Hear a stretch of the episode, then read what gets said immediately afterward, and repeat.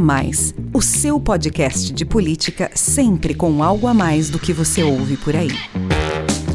Olá, sou Rafael Lisboa e tem início agora mais um episódio do podcast A Mais, o seu podcast que discute política, economia e sociedade sempre com algo a mais para você.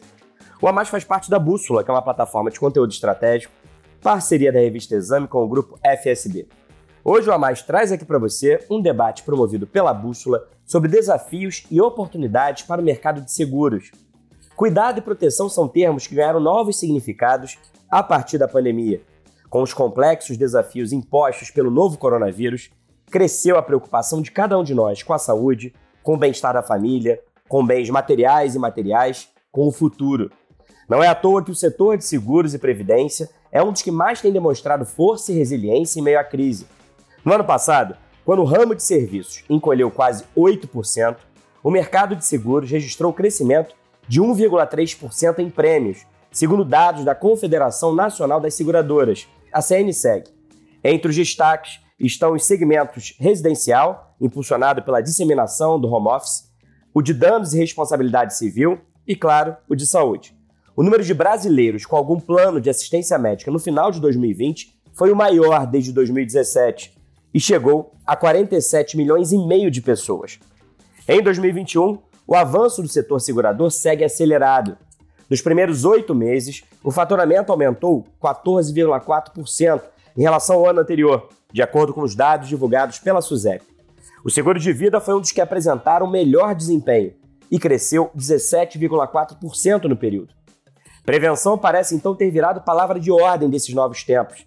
Afinal, a Covid-19 nos fez perceber que, se é impossível prever o que vai acontecer, é fundamental se planejar para minimizar riscos diante de eventualidades.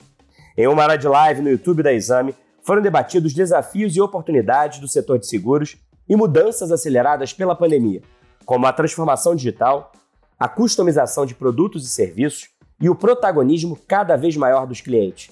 Me acompanharam no bate-papo Márcio Coriolano, presidente da Confederação Nacional das Seguradoras, Paula Toguchi, superintendente de produtos da MetLife Brasil, e Edson Toguchi, vice-presidente de produtos da ESE Seguros. Vamos ouvir.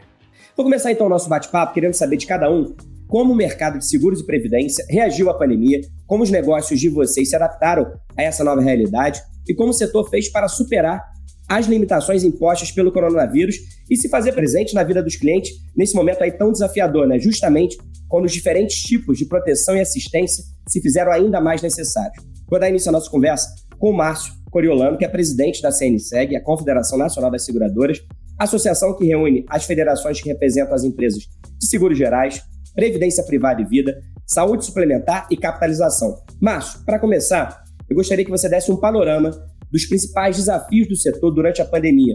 Como é que as empresas se adaptaram a essa nova realidade? Quais os principais obstáculos que precisaram ser superados, como os diferentes segmentos reagiram e a que fatores você atribui essa resiliência do mercado segurador durante a crise, que registrou crescimento no ano passado, justamente quando o ramo de serviços teve uma queda de quase 8%. Bom, em primeiro lugar, vamos falar sobre a, a pandemia, né? Vamos qualificar o que, que é isso, na verdade, né? Uh, o impacto para o setor de seguros. Em primeiro lugar, na verdade, o que, que, o que houve foi uma crise epidemiológica. Óbvio, né? É uma crise epidemiológica que, enfim, que se abateu sobre a população mundial, né? não foi só no Brasil, nós sabemos disso, né? e que gerou todo tipo de problemas, uh, gerando uma crise então de mobilidade. Né? Uma crise epidemiológica cujo efeito principal foi gerar uma crise de mobilidade, ou seja, não eram só as pessoas que não se moviam né? uh, durante muito tempo, as pessoas que não se moviam, as mercadorias que não se moviam, os serviços que não se moviam, enfim. Né? A vida, né, tal como a gente está habituada, sofreu esse primeiro choque. E, em função dessa crise de mobilidade, ocorreu uma crise econômica, claro, né? na medida em que os fatores de produção não, não conseguiram se movimentar, todo tipo de remuneração, todo tipo de, de efeito na cadeia produtiva se abateu durante muitos meses o principal efeito no Brasil? A gente tem que lembrar que o Brasil já vinha atravessando crises econômicas desde há muito tempo, desde pelo menos 2015. Né? O Brasil estava sendo assaltado uh, sem nenhum jogo de palavras, né? Uh, por, por, por, uma crise que primeiro foi uma crise institucional, depois se transformou em uma crise econômica. Né? Então, isso já vinha comprometendo uh, e muito né, a capacidade uh, de resposta e crescimento do PIB, como a gente sabe. mas o que a gente tem que, tem que reter é que quando houve essa derradeira crise, né, mais recente pelo menos, que foi a crise uh, decorrente da, da Covid, o Brasil já vinha recuperando fundamentos econômicos aos poucos. Eu não estou qualificando, não estou fazendo crítica sobre regimes anteriores, é fato. Né? E, na verdade, foi, foi essa capacidade de resposta que amenizou muito rapidamente os efeitos da crise epidemiológica no Brasil. Por quê? Porque o governo botou dinheiro, esse, esse é o nome, né? que agora está sendo discutido novamente, né? mas na verdade botou dinheiro só na mão das pessoas. Né? Também botou, uh, botou dinheiro na mão dos empresários, botou em marcha uma imensa rede de proteção social, foi o que aconteceu. Muito bem, e o que, que o setor de, de seguros tem a ver com isso, é, que, é, que, é, o ponto central aqui nosso? Né? O setor de seguros, ele, ele como, como os economistas chamam, ele é um setor procíclico. Seja, se a economia vai bem, ele vai bem. Se a economia vai mal, ele vai mal. Porque, na verdade, o setor, o setor de seguro responde à demanda de população e de empresas. Né? Mas ele tem uma diferença com relação aos outros setores. Ele tem resiliência, como você comentou aí, que, na verdade, é, ele consegue se adaptar a situações mais rapidamente é, do que outros setores. E fora um fato importante, é de que ele, na verdade, carrega contratos que foram firmados em períodos anteriores. O que o ajuda o setor de seguros, previdência, capitalização, saúde, não importa, o nome, né, o gênero, é, é seguro. Então ele consegue se adaptar melhor, porque ele está carregando contratos que foram feitos geralmente em períodos mais gordos né, de atividade econômica. É, foi o que aconteceu com o setor de seguro. Vamos lembrar que nós vínhamos de em 2019, ou seja, pré-pandemia, muito forte. O mercado cresceu 12,8% né, com uma inflação naquela época de 4%, vai, né, no crescimento real de 7,5%, 8%, foi o que a gente observou em 2019. Pimba! Quando em 2020 a crise veio em março, uh, o mercado, é claro que mergulhou. Né? E só não mergulhou mais exatamente porque vinha carregado desses contratos que firmados em anos pretéritos, inclusive em 2019. Fato é é que, que, que, o mercado de seguros, como um todo, ele, ele, ele cresceu apenas 1,3% é, em 2020, né? pegando lá os, os, nove meses de crise epidemiológica, econômica, etc., como eu, como eu comentei. Né? Muito melhor do que outro setor, de, outro setor de atividade. O único setor que cresceu mais do que os seguros foi o setor agroindustrial que carrega o Brasil nas costas né, desde, desde há muito tempo. Né? Agora, o que, o, o, com essa capacidade de, de, de, de que eu comentei, né, do setor de seguros, né, se adaptar a essas circunstâncias, é que da mesma forma que ele veio de 12,8, mergulhou para 1,3, agora o dado último, publicado pela SUSEP, eh, de agosto, né, retirada do DPVAT, o DPVAT só faz, depois que o governo botou a mão na tarifa do DPVAT, ele só faz atrapalhar a estatística. Tá? Então vamos tirar o DPVAT daí e saúde também, que saúde, os dados ainda não estão atualizados. Em agosto, o, nós verificamos o crescimento em V, verdadeiro V. Saiu de 12,8, caiu para 1,3, agora estamos com 12,2% de crescimento é, anualizado, tá bem? Em oito meses, na verdade, o crescimento é até maior, né, de 14 e pouco, como você comentou. Muito bem. É, e, por que, e por que isso? Né? Porque, na verdade, o setor se adaptou muito bem ao cenário pandêmico por várias razões. A primeira é porque as pessoas é, caiu a ficha, né, como se costuma dizer, de que o risco existe. Muita gente não é acreditado em risco. Ah, não, esse raio não vai cair na minha cabeça. Né? E como eu costumo dizer, o raio da pandemia pode cair mais de duas vezes na mesma cabeça. É o que a gente está vendo hoje. Então se despertou, na verdade, uma versão a risco muito grande para a população. Isso é um fato. Depois a gente vai explorar um pouco melhor isso. Em segundo lugar, tecnologia embarcada. Muita gente fica falando bobagem, né? Que o setor, o setor de seguros é o setor. É, é para vender, é para vender, para vender é, um outro produto, né? que o setor é um setor conservador, é um setor atrasado, coisa nenhuma. Né? A tecnologia embarcada no setor de seguro foi quem permitiu que rapidamente, muito rapidamente mesmo, nós estivéssemos funcionando virtualmente como tivesse a vida real, com alguns problemas, é verdade, não vamos, não vamos uh, esquecer isso não. Uh, em pouquíssimo tempo, todos os funcionários uh, em home office, e isso não só no setor de seguros, como no setor também de distribuição. As plataformas de vendas que já existiam funcionaram muito bem, com uma perda, talvez, para até o consumidor, na medida que os, que, que os corretores não conseguiam sair na rua, ninguém é doido. Né? Na ferocidade, vamos chamar assim, da pandemia, né? que isso atrapalhou um pouco. Né? Houve também o redirecionamento tecnológico, né? da mesma forma que a tecnologia estava embarcada lá, você sabe que a tecnologia também é móvel você move essa tecnologia né, para determinados elos da cadeia produtiva do, da, da, da, do seguro com muita facilidade. Um fato também importante foi a empregabilidade.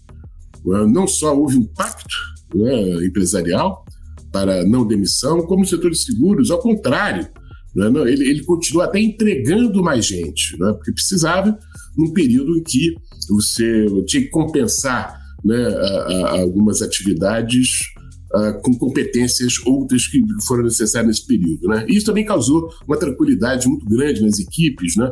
o que gerou um ambiente, e continua gerando, um ambiente muito tranquilo dentro das empresas, facilitando muito o desempenho.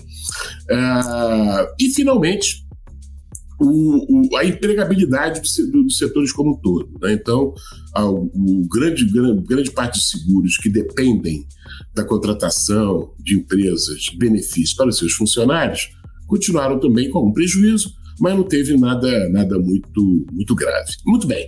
Quais foram os ramos que mais cresceram nesse período? Né? O crescimento foi absolutamente desigual. Aliás, já vinha sendo. Já foi esse o tempo né, em que o setor de seguros crescia feito a manada, né, todo mundo né, no mesmo passo. Né? As preferências mudam, os desempenhos mudam, as, as, as competências empresariais mudam e a competição muda. Então o setor ele vinha crescendo muito uh, em pessoas, e quando a gente fala pessoa, vou dar o nome também, é seguro de, de, de vida risco e VGBL, que uh, tem uma ponderação extraordinária sobre o setor e é seguro. Tá? Tem gente que fica dizendo que não é, é seguro sim.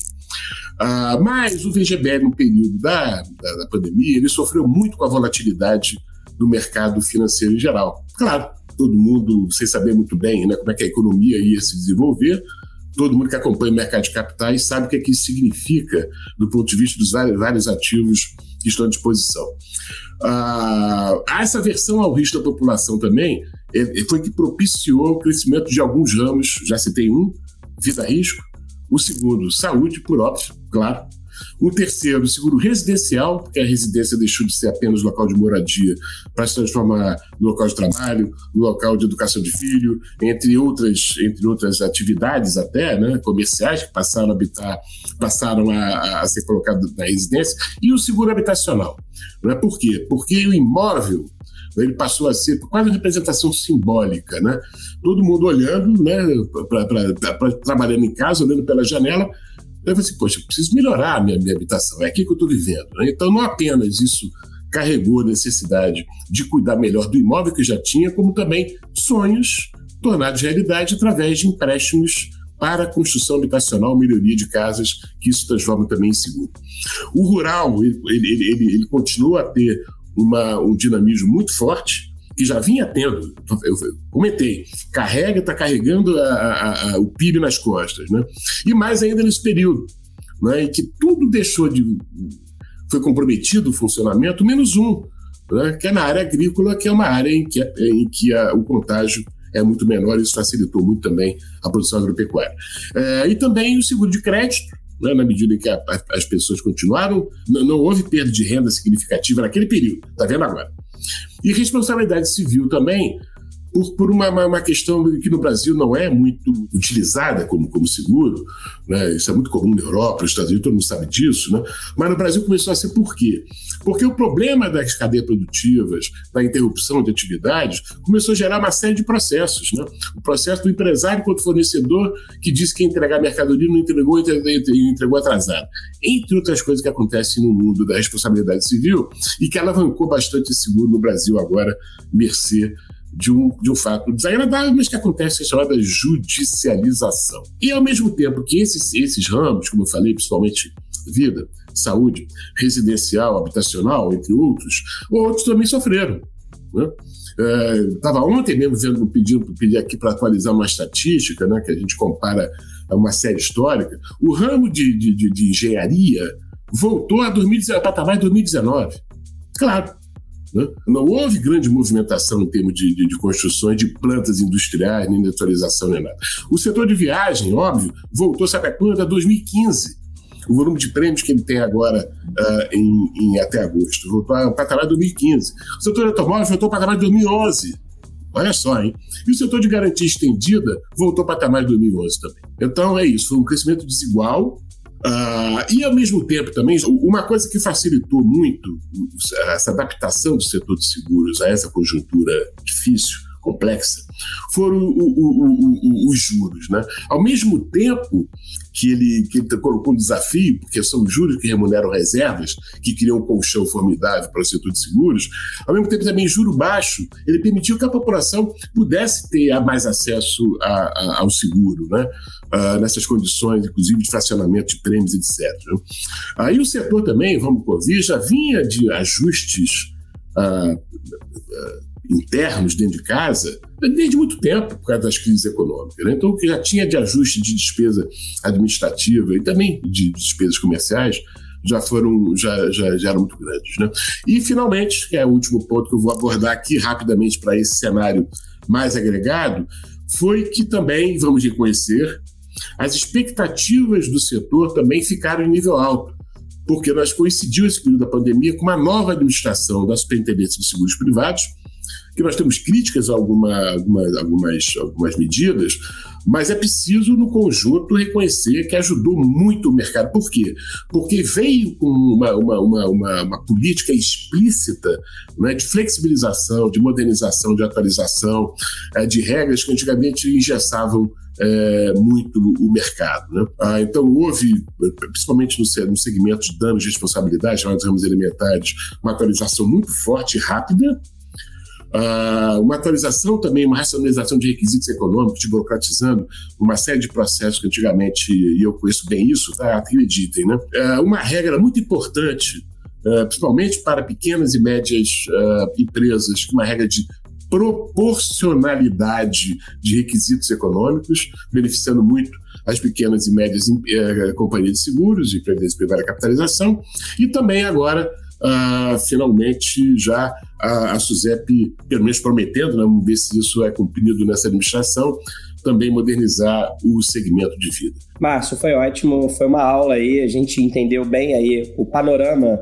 do setor, esse crescimento que se manteve apesar da crise, um crescimento desigual, como você falou, né, que já vinha acontecendo em relação a diferentes segmentos. E eu achei interessante uma expressão que você usou, que faz todo sentido, que com a pandemia caiu a ficha que o risco existe. Né? Assim, a gente vive aqui a nossa vida achando que nada de ruim vai acontecer ou pode acontecer, mas vem aí o coronavírus que toma conta do mundo e coloca a gente aqui isolado dentro de casa, correndo risco de vida. Então, assim, é isso que você falou, caiu a ficha que o risco existe e despertou na população essa aversão a risco, né? a necessidade de planejamento, a importância da prevenção. Daí, isso acabou contribuindo para o crescimento também do setor de seguros. Agora eu quero falar então com a Paula, sobre a MetLife, que é uma das principais empresas de seguros do mundo e está no Brasil desde 1999. Aqui no país comercializa, entre outros produtos, previdência privada, plano odontológico e seguro de vida, que, como o Márcio falou aí, foi um dos ramos que mais cresceram nos últimos tempos. O seguro de vida da MetLife é um dos carros-chefe do portfólio aqui no Brasil, tem mais de 5 milhões e meio de clientes. Paula, quais foram os principais impactos da pandemia para a MetLife Brasil? Com os novos desafios trazidos pelo coronavírus, que tipos de adaptações foram necessárias nas coberturas, nos serviços oferecidos e principalmente na relação com os clientes. Falando primeiramente de impacto, acho que a nossa primeira preocupação foi com os nossos clientes e os nossos colaboradores, né?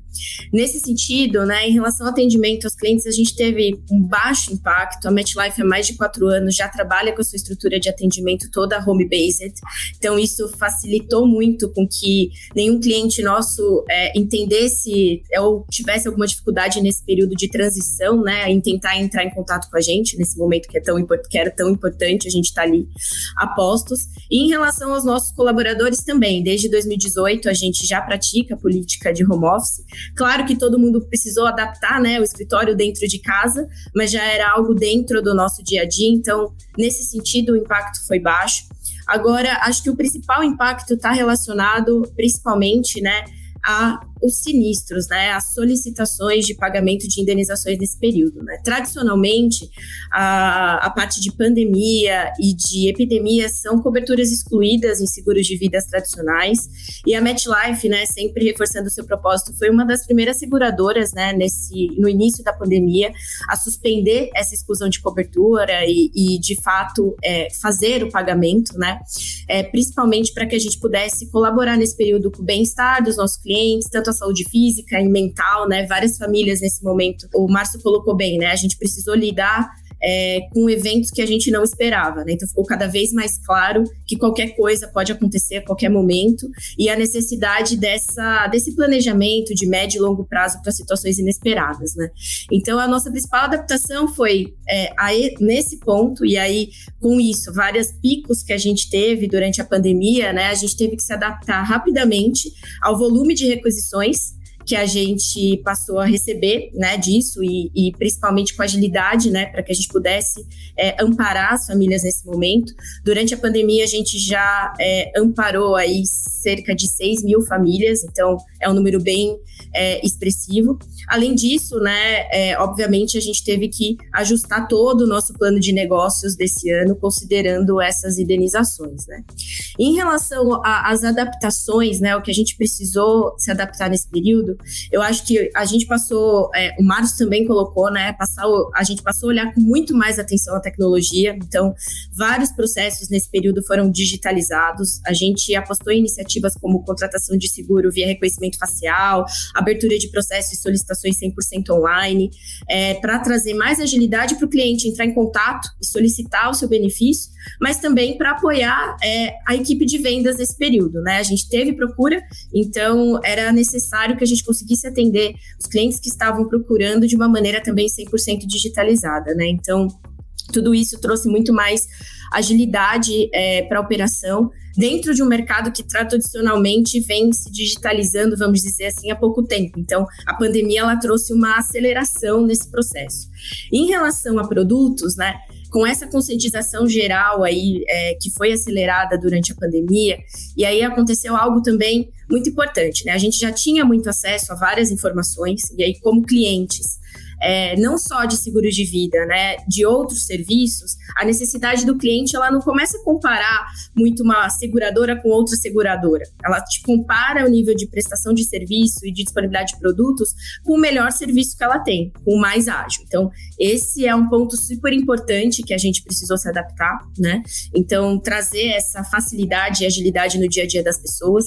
Em relação, falando de produto e cobertura mesmo, né? Esse despertar trouxe necessidades é, que podem acontecer durante incapacidades temporárias. Então, por exemplo, quando a gente fala de prestamista, né? A gente falou muito de seguro de vida aqui, mas falando um pouco da pandemia, teve toda uma crise, né? Muito uma alta de desemprego. Então, seguros, por exemplo, voltados para perda de renda momentânea, para suprir esse, esse, esse espaço, também é, foi muito importante, necessário que a gente desenvolvesse é, esse tipo de cobertura nesse momento. A gente também criou uma cobertura nova que a gente chamou de proteção renda por incapacidade temporária. É uma cobertura nova, inovadora no mercado, que traz cerca de 68 é, doenças cobertas. Então, no caso de você se ver incapaz por um tempo devido a alguma doença, e traz vários tipos, desde doenças mais severas a doenças mais simples, né, mas que te tirem é, da sua capacidade produtiva normal. E aí foi a primeira vez que a gente introduziu no mercado coberturas para doenças crônicas, que é super importante. Então, a gente vê aí situações de sequelas de Covid, por exemplo, que deixam algum é, rastro aí na vida da pessoa. Então, é importante olhar para essa cobertura. Além disso, a gente introduziu aí em quase todos os nossos produtos a telemedicina é, principalmente para suprir uma necessidade de pessoas que ainda não têm acesso a planos de saúde ou à saúde de alguma forma, que também trouxesse alguma agilidade num atendimento emergencial. Então, além disso, especificamente, acho que está tudo isso está ligado à necessidade do cliente que mudou durante esse período, né? E passou a comparar os nossos serviços com outros serviços também, né? Com a, com a, com a quantidade de informações que a gente passou a receber nesse momento, em casa, por televisão, internet, etc. na verdade, a pandemia ela acabou sendo uma catalisadora de mudanças e tendências, né? Havia já modificações que já vinham acontecendo, mas que de uma hora para outra tiveram que ser adaptadas e tiveram que se tornar realidade, né? E acho que a MetLife ilustrou bem isso aí. E aí, se a MetLife, a gente está conversando aqui, ela tem mais de 20 anos no Brasil, eu vou agora conversar com o Edson sobre a ESE Seguros, que é uma seguradora super jovem, uma seguradora startup multiprodutos, que acaba de completar dois anos. Isso significa que a maior parte da operação da ESE se deu durante a pandemia. Então é uma outra realidade. Né? Assim, vocês mal nasceram e já tiveram que se adaptar a essa nova realidade. Né? Que mudanças foram necessárias nesse tempo todo aí para que vocês continuassem se expandindo? Porque mesmo durante a crise da Covid, vocês passaram de 20 produtos em 2019, passaram a oferecer 69 produtos em 2021 e conseguiram triplicar o faturamento quando a gente compara o faturamento de 2020 com faturamento de 2021 no segundo ano de operação. Então, conta pra gente as mudanças que foram necessárias, como é que se deu essa expansão e como é que foi, seis meses depois de criada a empresa, já se deparar com a Covid-19. Eu posso falar um, um, pouco antes da pandemia, porque eu estou desde a concepção da ESE, né, do, da, da criação da ESE Seguros. Então, é uma seguradora 100% nacional, que nasceu com a idealização de investidores 100% brasileiros, 80% lá da, do Ceará. Eu costumo falar que nós somos uma seguradora cearense, 100% nacional, né? e que no começo é, a gente pensou de que forma que a gente pode entrar nesse mercado extremamente competitivo. O mercado de seguros é competitivo e o que, qual a proposta de valor que uma seguradora startup e ainda 100% nacional poderia agregar para os clientes e parceiros, no, no caso os corretores de seguros. Então, dessa forma, nasceu uma seguradora com DNA de digital, de, de uma seguradora tecnológica. Então, já saímos praticamente é, no momento em que, meses depois, cinco, seis meses depois, veio a pandemia. Então, do ponto de vista de infraestrutura, estávamos já preparados, todos os funcionários com notebooks, todos os funcionários com o, o acesso remoto, podendo fazer o seu home office. Então, este não era o nosso problema. O nosso problema era o frio na barriga. Confesso a você, Rafael, que o frio na barriga de todos nós é, pelo desconhecimento da pandemia, pelo desconhecimento dos efeitos e resultados que isso poderia acontecer, e bem no momento que a gente estava investindo no mercado, que é o mercado até então, como o Márcio falou, né, tem aquele conservadorismo um pouquinho, mas que está sendo disruptivo, né? Então, é, mas é um mercado que ainda necessita da, da, da, da, questão presencial. Como que o corretor faz? O corretor que vai de porta em porta fazer a venda do seguro. O seguro de vida individual, por exemplo, que muitas seguradoras têm é, a figura deste corretor que vai de porta em porta fazer a sua venda. E agora, como é que você pode ajudar a apoiar esse parceiro corretor de seguros? Então, a nossa preocupação foi muito além.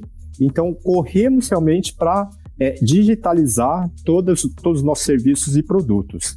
Então, para você ter ideia, Rafael, no mês é, de setembro deste ano, a gente, a, a conseguiu emitir mais de mil apólices de forma digital, ou seja, sem a interferência humana da S-Seguros, o que representou mais de 4 milhões de faturamento.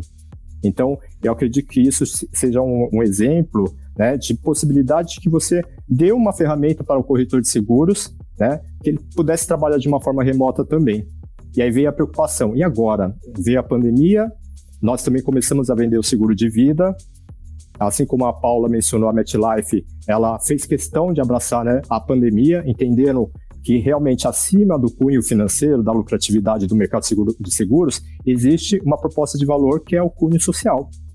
Então, nós também da Seguros imediatamente entendemos que a pandemia, a, a, a morte decorrente de coronavírus, ela é uma cobertura que tem que ser dada e tem que ser abraçada pelo mercado de seguros. Esse é o momento que a gente não pode é, deixar a família desamparada. Então, é, as primeiras apólices que a Seguros é, emitiu, ela passou a pagar a indenização.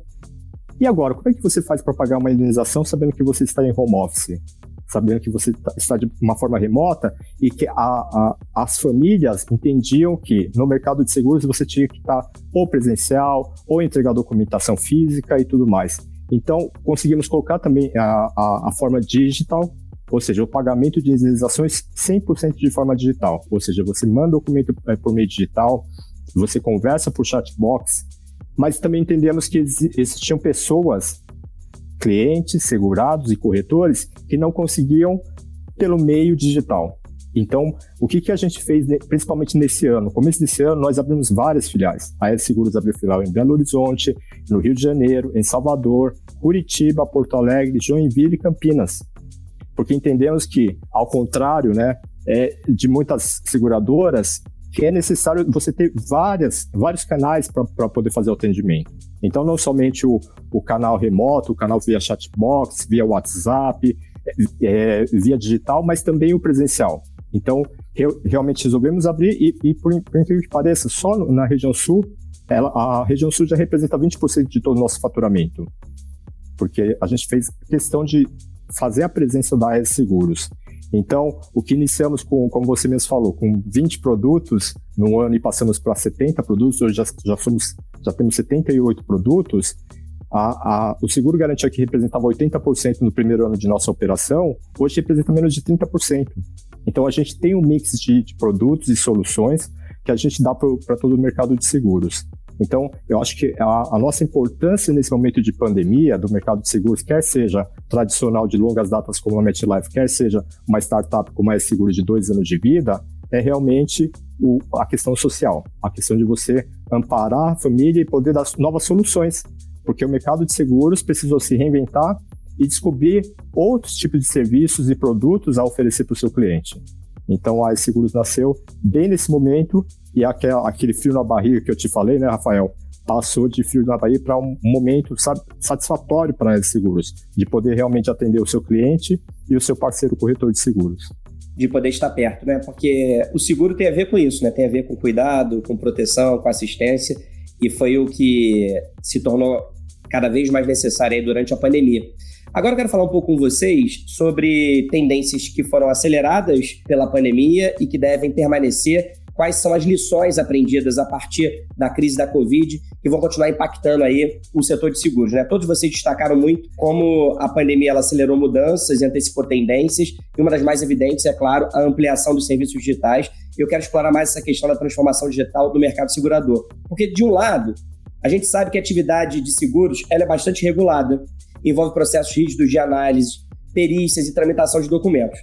Então, assim, como é que se concilia o avanço digital e o rigor normativo que essa atividade demanda? E a outra pergunta é: além da digitalização, que outras transformações aceleradas pela pandemia vieram para ficar e continuarão como uma espécie de legado, mesmo depois que a gente tiver vencido o coronavírus? Primeiro você, Márcio, que mudanças na relação dos consumidores com as seguradoras trazidas pela pandemia devem permanecer e como resolver essa questão de avançar na digitalização sem perder o rigor normativo? Em primeiro lugar, vamos fazer um mito aí, tá? Ah, o seguro não é uma jabuticaba brasileira, né? ela é uma fruta internacional, tá bem? Então, no mundo inteiro, a atividade seguradora é uma atividade hiperregulada. O mundo todo. A legislação eh, brasileira de seguro, ela é mais ou menos um corte cola, né, assim que chama, né, copy-paste da legislação internacional de seguros. Né? Com algumas, claro, com algumas adaptações que foram feitas ao longo desses, desses 40 anos, 50 anos. É, muito bem, eu, o que, que, eu quero dizer com isso? Né? Não há nenhuma, nenhuma contradição entre a, a, as normas que dizem respeito à segurança da, da, operação e a proteção do consumidor com inovação. Zero, zero, zero contradição. E mais, eu acho que agora, nesses últimos dois anos dessa nova administração da SUSEP, talvez acho que o mercado tenha avançado em desregulamentação, talvez 20 anos. Vamos reconhecer, já falei, vamos reconhecer isso. Uh, então, não vejo né, uh, uh, nenhuma contradição com relação há um patamar de inovação que, que, que, que se. Existe aí uma, algumas coisas aí a serem resolvidas ao longo tempo, eu não quero criar polêmica, não, tá? Estamos aqui para construir, né? Especialmente com relação à distribuição, que é daí, aí sim, ainda, ainda, ainda pesa algumas atualizações que merecem ser feitas, né? no, no, no sentido da, da, da, criação do agente, que não existe no Brasil, mas é muito comum fora do mundo, mas de qualquer maneira, zero contradição com relação. Eu acho que os desafios do setor, eles são de outra natureza. Né?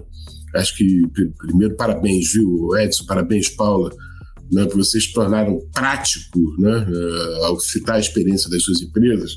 aquilo que a gente vem falando apenas em, em, em teoria. Está tá claramente demonstrado aí. Uh, e, uma, e uma coisa essencial, tá, Rafael, que foi colocado pelos dois com mais ênfase pelo, pelo, pelo Edson agora, em vista inclusive da alavancagem que a empresa dele está tendo. Né? O produto de seguro, ele precisa de um distribuidor. Se você dá nome para ele de consultor, de seguro, dá nome para ele de corretor, a gente não importa. Né? É preciso efetivamente uma combinação de, de, inovação, que não é só tecnologia, tá? As pessoas confundem, né? A inovação não é só tecnológica, a inovação é até de modelo mental, vai. Né? De preparo, de, de, de capacidade, né? Para você mobilizar pessoas. Né? Então, essa, é, é, é, essa dualidade ela vai sempre ter que estar presente no nosso mercado. Eu costumo dizer o seguinte: ninguém compra um imóvel pela fotografia dele no jornal, né? só se né, tá com algum problema. Mesma coisa o seguro. Não dá para comprar o seguro simplesmente porque alguém informou que ele é bom. Você precisa compará-lo, né? Você precisa ter uma figura de alguém que te, né, que te ajude a verificar coisas positivas e coisas negativas. Né? Então, acho que essa, esse é o grande desafio do Aravante. Né? Não cair no canto da sereia né? de que a digitalização resolve tudo. Né? Tá aí o depoimento de vocês. Agora, talvez o desafio maior não seja esse. O desafio maior é que essa pandemia ela está já trazendo, e hoje tem uma, uma, estatística, hoje, exatamente hoje, do IBGE, da PNAD no jornal, da queda do rendimento médio. O rendimento médio do trabalho caiu 10% em um ano, dado de hoje da PNAD. Né? Então você tem que redobrar esforços para você poder alcançar este novo consumidor, que tem duas no, dois novos pilares. Um é uma perda de renda, vamos reconhecer, gente. Não tem nada demais nesse negócio não, tá? Então você vai ter que tornar o produto mais adaptável para ele, das melhores condições, etc, etc, etc. Esse, esse é o pilar. E o outro pilar é que é um consumidor que é, teve a prova dos nove da qualidade do produto. Eu, eu costumo brincar, hoje eu já sei que restaurante eu vou pedir alguma coisa em casa e qual eu não vou pedir eu sei qual é a loja virtual que eu vou pedir, que eu vou encomendar um livro, um eletrodoméstico, uma coisa, qual que eu jamais vou, vou, vou pensar. Porque a gente experimentou isso, gente. Né? experimentou. A tecnologia não é, não, não, só, embarcada no nosso setor. Né? Então, ela tem um consumidor que ele sabe hoje fazer escolha de uma forma que ele não, uh, que ele não uh, sabia antes. E eu acho que a terceira questão, talvez, né, que já foi apontada pelos dois também, é esse mercado competitivo. É, e vai ficar cada vez mais. Né, exatamente porque agora você tem um consumidor muito mais empoderado uh, e muito mais, vamos chamar assim, esclarecido sobre suas opções de escolha. Mais ou menos isso, Rafael. Não sei se eu consegui responder as questões que você levantou, tá? Eu estou à disposição. Respondeu super aí. Acho que você deixou claro aí que o desafio do mercado segurador é atrair esse consumidor que está mais empoderado, então é mais protagonista, por isso mesmo ele vai comparar mais, né? E ele tem menos renda, né? Como você citou aí, o estudo que saiu hoje é, caiu em 10% em um ano, né? É, a, a notícia, por um lado, parecia positiva quando falou que o desemprego recuou, mas logo depois diz, não, o desemprego recuou, mas a renda caiu no patamar de 10%. Então, é um desafio gigante. Então, quero saber de você, Paula, o que, que você considera, então, que é um caminho sem volta nessa nova jornada do cliente da MetLife? Quer dizer, pensando esse novo cliente é, que é mais empoderado, que tem menos renda e que está cada vez mais habituado a esses novos recursos tecnológicos, que transformações trazidas a partir da pandemia devem permanecer para poder capturar e atender melhor esse cliente? Eu acho que o primeiro ponto, até conectando com a primeira primeiro ponto que vocês discutiram em relação à regulação, eu acho que eu concordo totalmente com o Márcio, que houve realmente um, uma desregulamentação que facilitou vários processos durante esse período, mas no final do dia a gente tem que pensar qual é a preocupação né, da superintendência da SUSEP. A, a preocupação é com o cliente, né, com o dado do consumidor.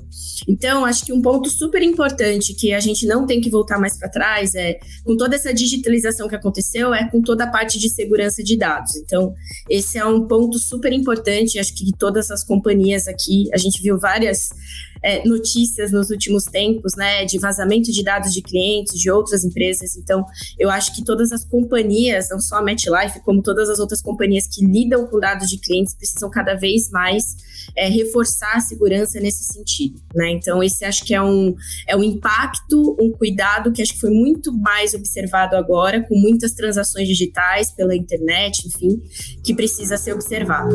Um outro ponto que o Edson bem citou, é, e aí está super relacionado com a necessidade do cliente, a gente foi muito para esse caminho de crescer na digitalização, de melhorar a tecnologia, mas a gente não pode esquecer que a gente tem vários perfis de consumidores. Então, é, atender e criar ambientes é, que, que se adaptem a cada perfil, seja digital ou não digital, é, eles precisam continuar existindo. Então, é, não dá para a gente ir 100% para um lugar e, e, e, esquecer que existem clientes que vão ter dificuldades com, algum, com alguns outros pontos.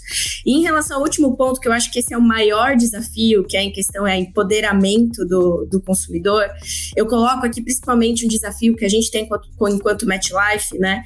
Com essa conscientização maior de seguro de vida, a, a gente vê o crescimento, acho que há, menos, há um pouco mais de dois anos que o seguro de vida cresceu mais do que o seguro de alta aqui no Brasil, então é uma coisa muito recente, é, acho que a gente tem um compromisso de traduzir é, o que é o seguro de vida e o que ele entrega de uma maneira muito mais facilitada para o cliente.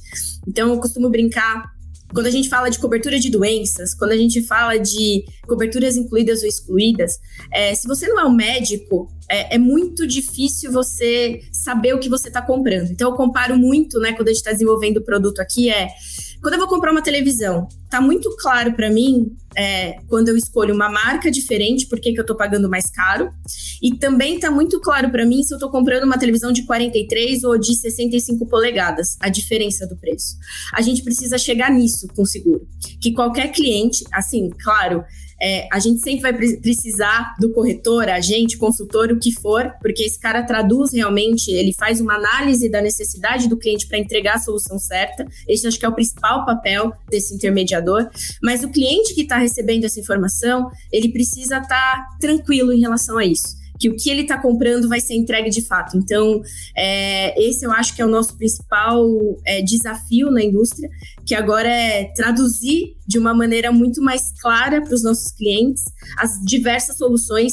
O, o Edson bem comentou, foram desenvolvidas várias, a gente desenvolveu aqui também mas que o cliente consiga é essa solução que eu estou comprando, eu estou tranquilo, né? Então, do mesmo jeito que, né, eu estou fazendo, remetendo muito ao seguro de carro, porque é o que o brasileiro está mais acostumado a comprar, mas do mesmo jeito que ele sabe que se por acaso ele descumprir alguma coisa que ele disse ali na contratação, ele vai ter um problema depois, e isso é muito claro para ele, no seguro de vida também precisa ficar claro que solução, o que, o que impacta no momento do pagamento do sinistro. Então, acho que com o empoderamento do cliente, com essa quantidade de informações que a gente recebeu, eu acho que esse é o nosso maior desafio, que é que surgiu durante a pandemia e que ele persiste, né? Como a gente faz aquelas condições gerais de 80 páginas virar uma página simples e totalmente clara para o cliente. Eu acho que é, esse é o principal ponto aí. O desafio de traduzir, né, de simplificar e, e fazer com que o cliente entenda de maneira efetiva o que, que ele está contratando e como é que ele pode se beneficiar dos produtos e serviços. Agora eu quero ver sua opinião, Edson. Você disse aí, logo na sua primeira resposta, que a ESE ela já nasceu digital, né? E a pandemia ela acabou, na verdade, potencializando um aspecto que já fazia parte do DNA da empresa. É claro que você disse também que só as soluções digitais são insuficientes. Por isso, vocês expandiram também a presença física é, em diferentes capitais, em diferentes cidades do Brasil. Então, a minha pergunta para você é a mesma que eu fiz para os seus outros colegas debatedores como conquistar esse cliente daqui para frente, fidelizar esse cliente que tem aí uma renda mais baixa, que tem um cenário aí é, em que ele vai escolher cada vez mais de maneira mais empoderada, como protagonista aí das suas decisões, né? Ele não busca só um produto, um serviço, ele quer experiência, ele quer propósito e quer soluções customizadas. Então, como é que a ESE pretende conquistar e fidelizar esse cliente do futuro? Rafael, eu vou fazer uma cópia do que o Márcio falou. Ele falou bem da, das questões aí de copy-paste do mercado internacional, né? Que a mercado de seguros não é uma jabuticaba brasileira, realmente, né? é, tem muita, muito copy-paste. Agora, como é que faz com uma seguradora que é 100% nacional, que não tem a sua matriz? É, de que forma que a gente faz para, partir de um desenvolvimento de um produto, de uma solução, de um, uma prestação de serviço para um cliente? Então, no nosso caso, seguradora 100% nacional, onde a gente tem um modelo de partnership, todos aqui, diretores, são sócios também da, da seguradora, então nós sentamos e pensamos como consumidor. Né? Então, o, quando, eu, quando a gente está falando especificamente de pandemia e de empoderamento do consumidor, a pandemia em si, eu posso te falar que é a, a, terceira razão, o terceiro momento, na verdade, que me fez chorar muito. Né? Eu costumo falar que o meu casamento me fez chorar de uma forma de felicidade, né? Para minha esposa não ficar brava. É, a, o, o, nascimento dos meus filhos né? e a pandemia. Né? Então a pandemia me fez, chorar de uma forma triste e de uma forma de felicidade. Triste pela perda de muitos colegas, amigos e familiares por conta da, do vírus e de uma forma feliz em poder é, realmente ver é, pessoas tendo realmente de volta a sua saúde, a sua vida e a continuidade realmente do, do, do que diz respeito no trabalho e na vida pessoal. Então, eu costumo analisar, junto com os nossos parceiros aqui sócios, duas pontas que eu falo. A ponta do presente e futuro, que é a questão tecnológica, e a ponta da origem, que é o passado. Né? Então, esse isolamento, por que pareça, fez a gente pensar de que forma que nós, da ES Seguros, podemos dar solução na tecnologia, pensando no presente no, no, futuro, e de que forma a gente pode realmente so, dar uma solução para aquilo que está sendo precioso, que é essa origem, esse passado, que é a, a, a questão da conectividade com a vida das pessoas. Foi o período que eu mais me conectei com a minha família.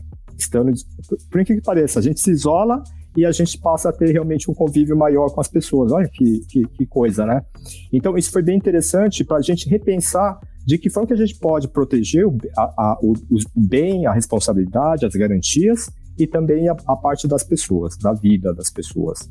É, então, saímos pensando diferentemente do que o mercado faz, e sim do que realmente o consumidor, esse consumidor empoderado, está tá, tá esperando, independente de classe social, independente de poder de aquisição do seguro ou não. Então, eu, por exemplo, Edson Toguchi, pessoa física, consumidor, o que, que eu espero de, de um seguro? Então, eu espero uma proteção da minha família, que é a coisa mais importante. Eu espero a proteção da, do meu trabalho e eu espero a proteção tecnológica, porque agora, estando em casa fazendo home office, eu tenho toda a questão tecnológica onde tem que haver uma proteção e a ES Seguro saiu também com a, o seguro de, de proteção digital. Então a gente pensou dessa forma, é, junto com os nossos sócios, para poder transformar isso em pro produtos, serviços de seguros para, para esse tipo de consumidor. Maravilha, Edson. Você falou aí e esse aspecto da pandemia, né? A pandemia ela teve muitos efeitos e um deles talvez seja é, o de humanizar as nossas relações e processos, né? Assim, a gente acabou tendo que desenvolver a empatia, se colocar no lugar do outro, né? Assim, é, é um momento de, de desafio, um momento desafiador para o mundo todo. Então, assim, é saber entender e escutar o outro. E eu acho que o ramo de seguros é muito sobre isso, né? É saber sobre pessoas e entender quais são as necessidades das pessoas, né? Então, acho que isso acabou sendo potencializado. E para encerrar, gente, eu quero falar sobre um aspecto de futuro, já que a gente está falando de futuro, que é um debate que já está acontecendo e que vai ser intensificado a partir de dezembro, que é sobre é, o Open Insurance. Eu quero ouvir a opinião de vocês, né? A partir de 15 de dezembro, dentro do cronograma do Banco Central para a implementação do Open Bank aqui no Brasil, Open Bank foi um, um outro tema nosso aqui nas lives da Bússola, é, tem início a fase que permite compartilhamento de informações sobre produtos de seguros e previdência. Eu quero então saber como é que os negócios de vocês têm se preparado para essa realidade do seguro aberto e como é que vocês avaliam que tem sido a condução desse processo no país, quais os desafios e as oportunidades a partir do Open Insurance. Primeiro você, Márcio, que fala aí por todo o setor. Ninguém pode ser contra é, uma, uma ferramenta, vou dar o nome para ela certinho, tá bom? Uh, ninguém pode ser contra uma ferramenta que vai ao encontro de, de, de eficiência, de efetividade e transparência. Né? E a gente, a gente vê pelo depoimento aqui do, do Edson e da Paula né, é bom aqueles que falam que é o setor conservador, né, que é o setor antigo, arcaico, devia estar escutando o que a Paula é, e o Edson estão dizendo.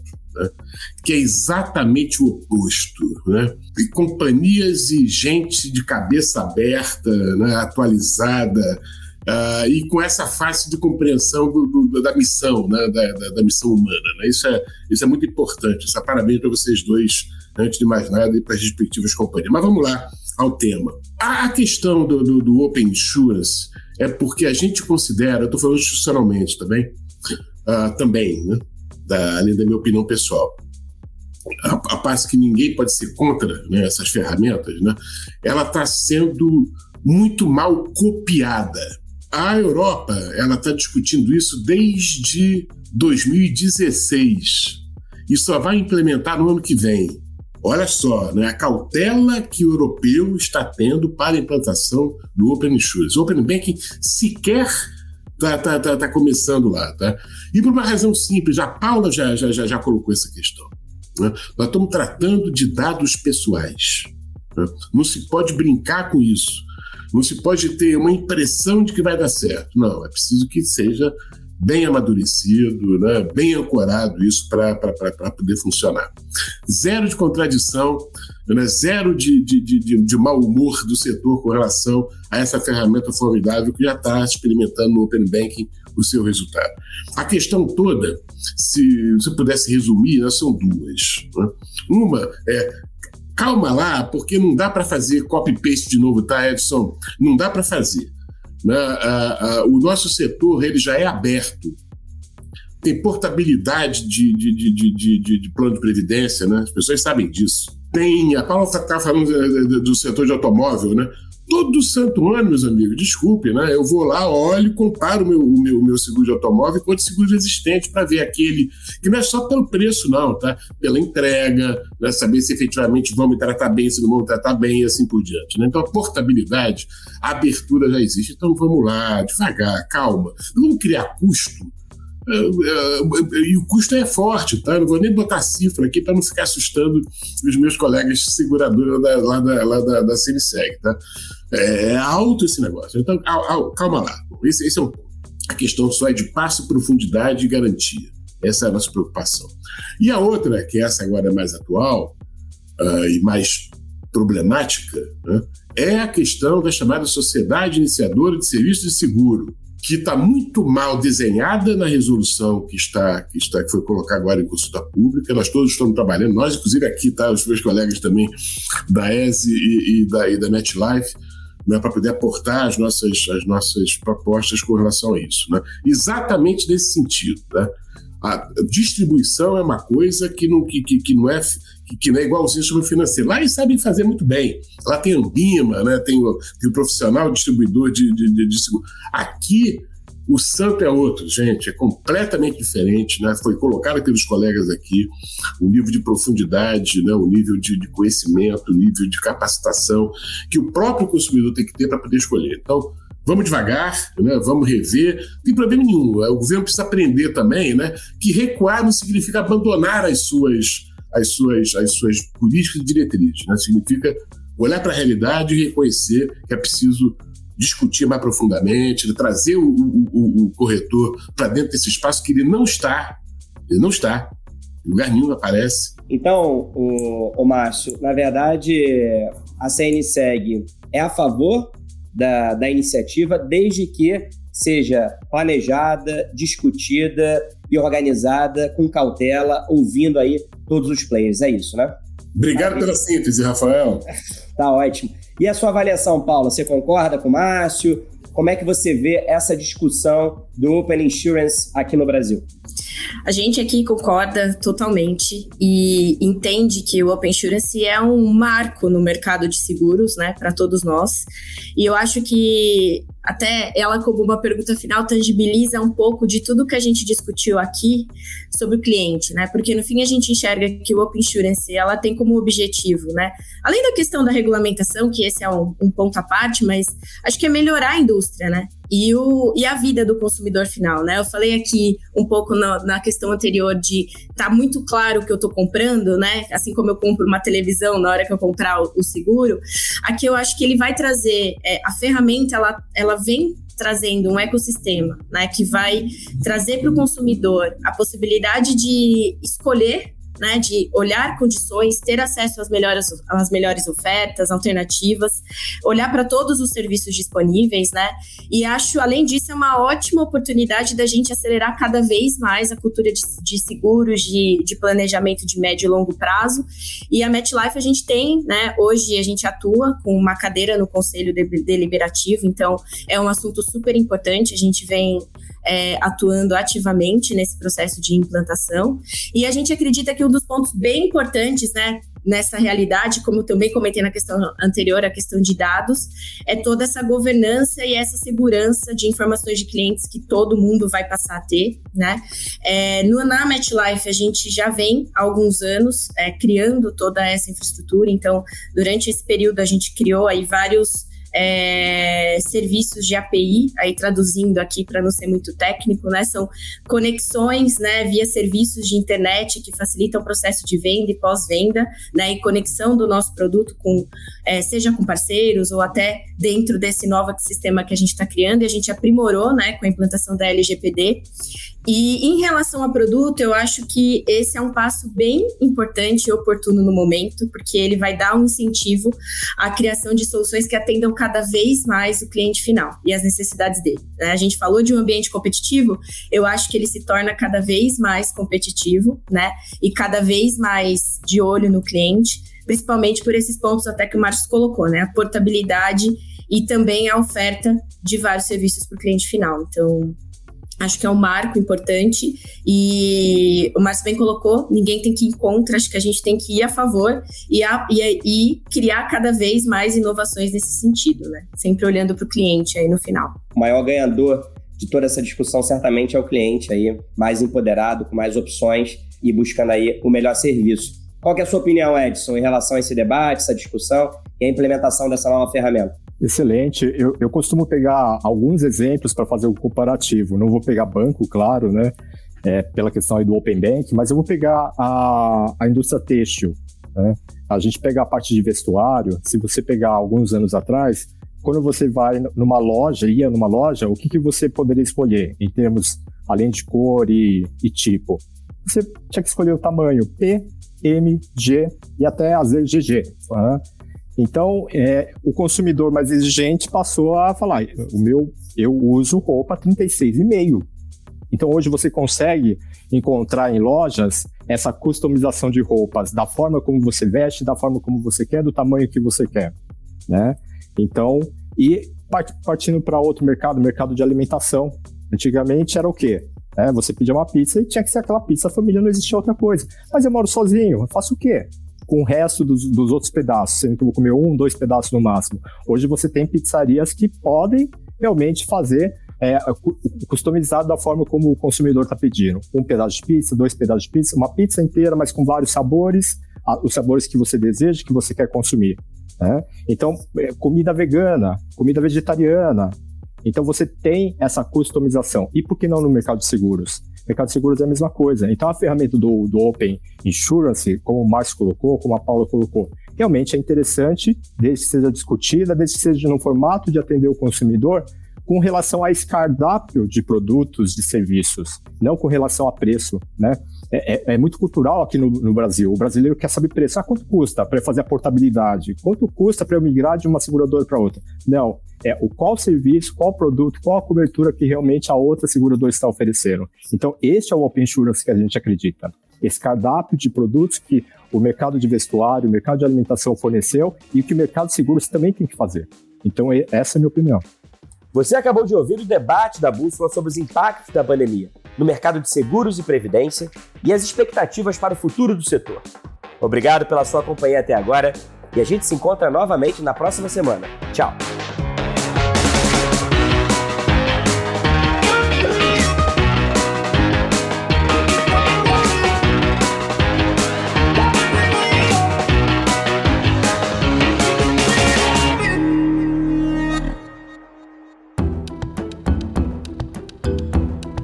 Na edição Guilherme Baldi, este podcast faz parte da plataforma Bússola, um produto do grupo FSB.